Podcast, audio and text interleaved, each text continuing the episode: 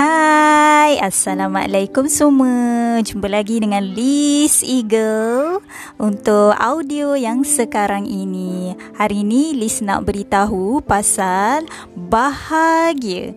Apa itu bahagia?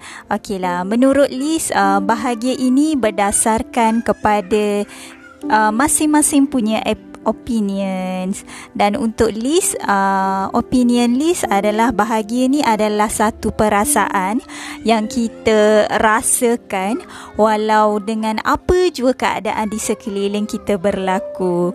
Uh, termasuklah dengan diri kita sendiri, dengan keluarga, dengan kawan-kawan, dengan binatang peliharaan kita, dengan barang-barang atau apa sahaja yang berlaku di sekeliling kita sekarang. Dan kalau untuk uh, kita bahagia, kita haruslah wajib membahagiakan dahulu.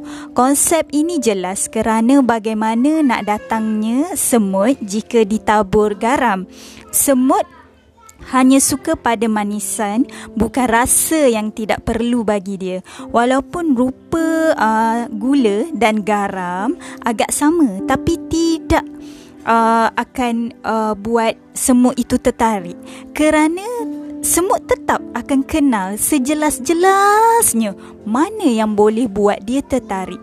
Dan semestinya untuk kita beri bahagia haruslah ada kebahagiaan tu dalam diri kita sekarang. Mana mampu kita nak berikan kepada orang sesuatu benda yang kita tidak miliki.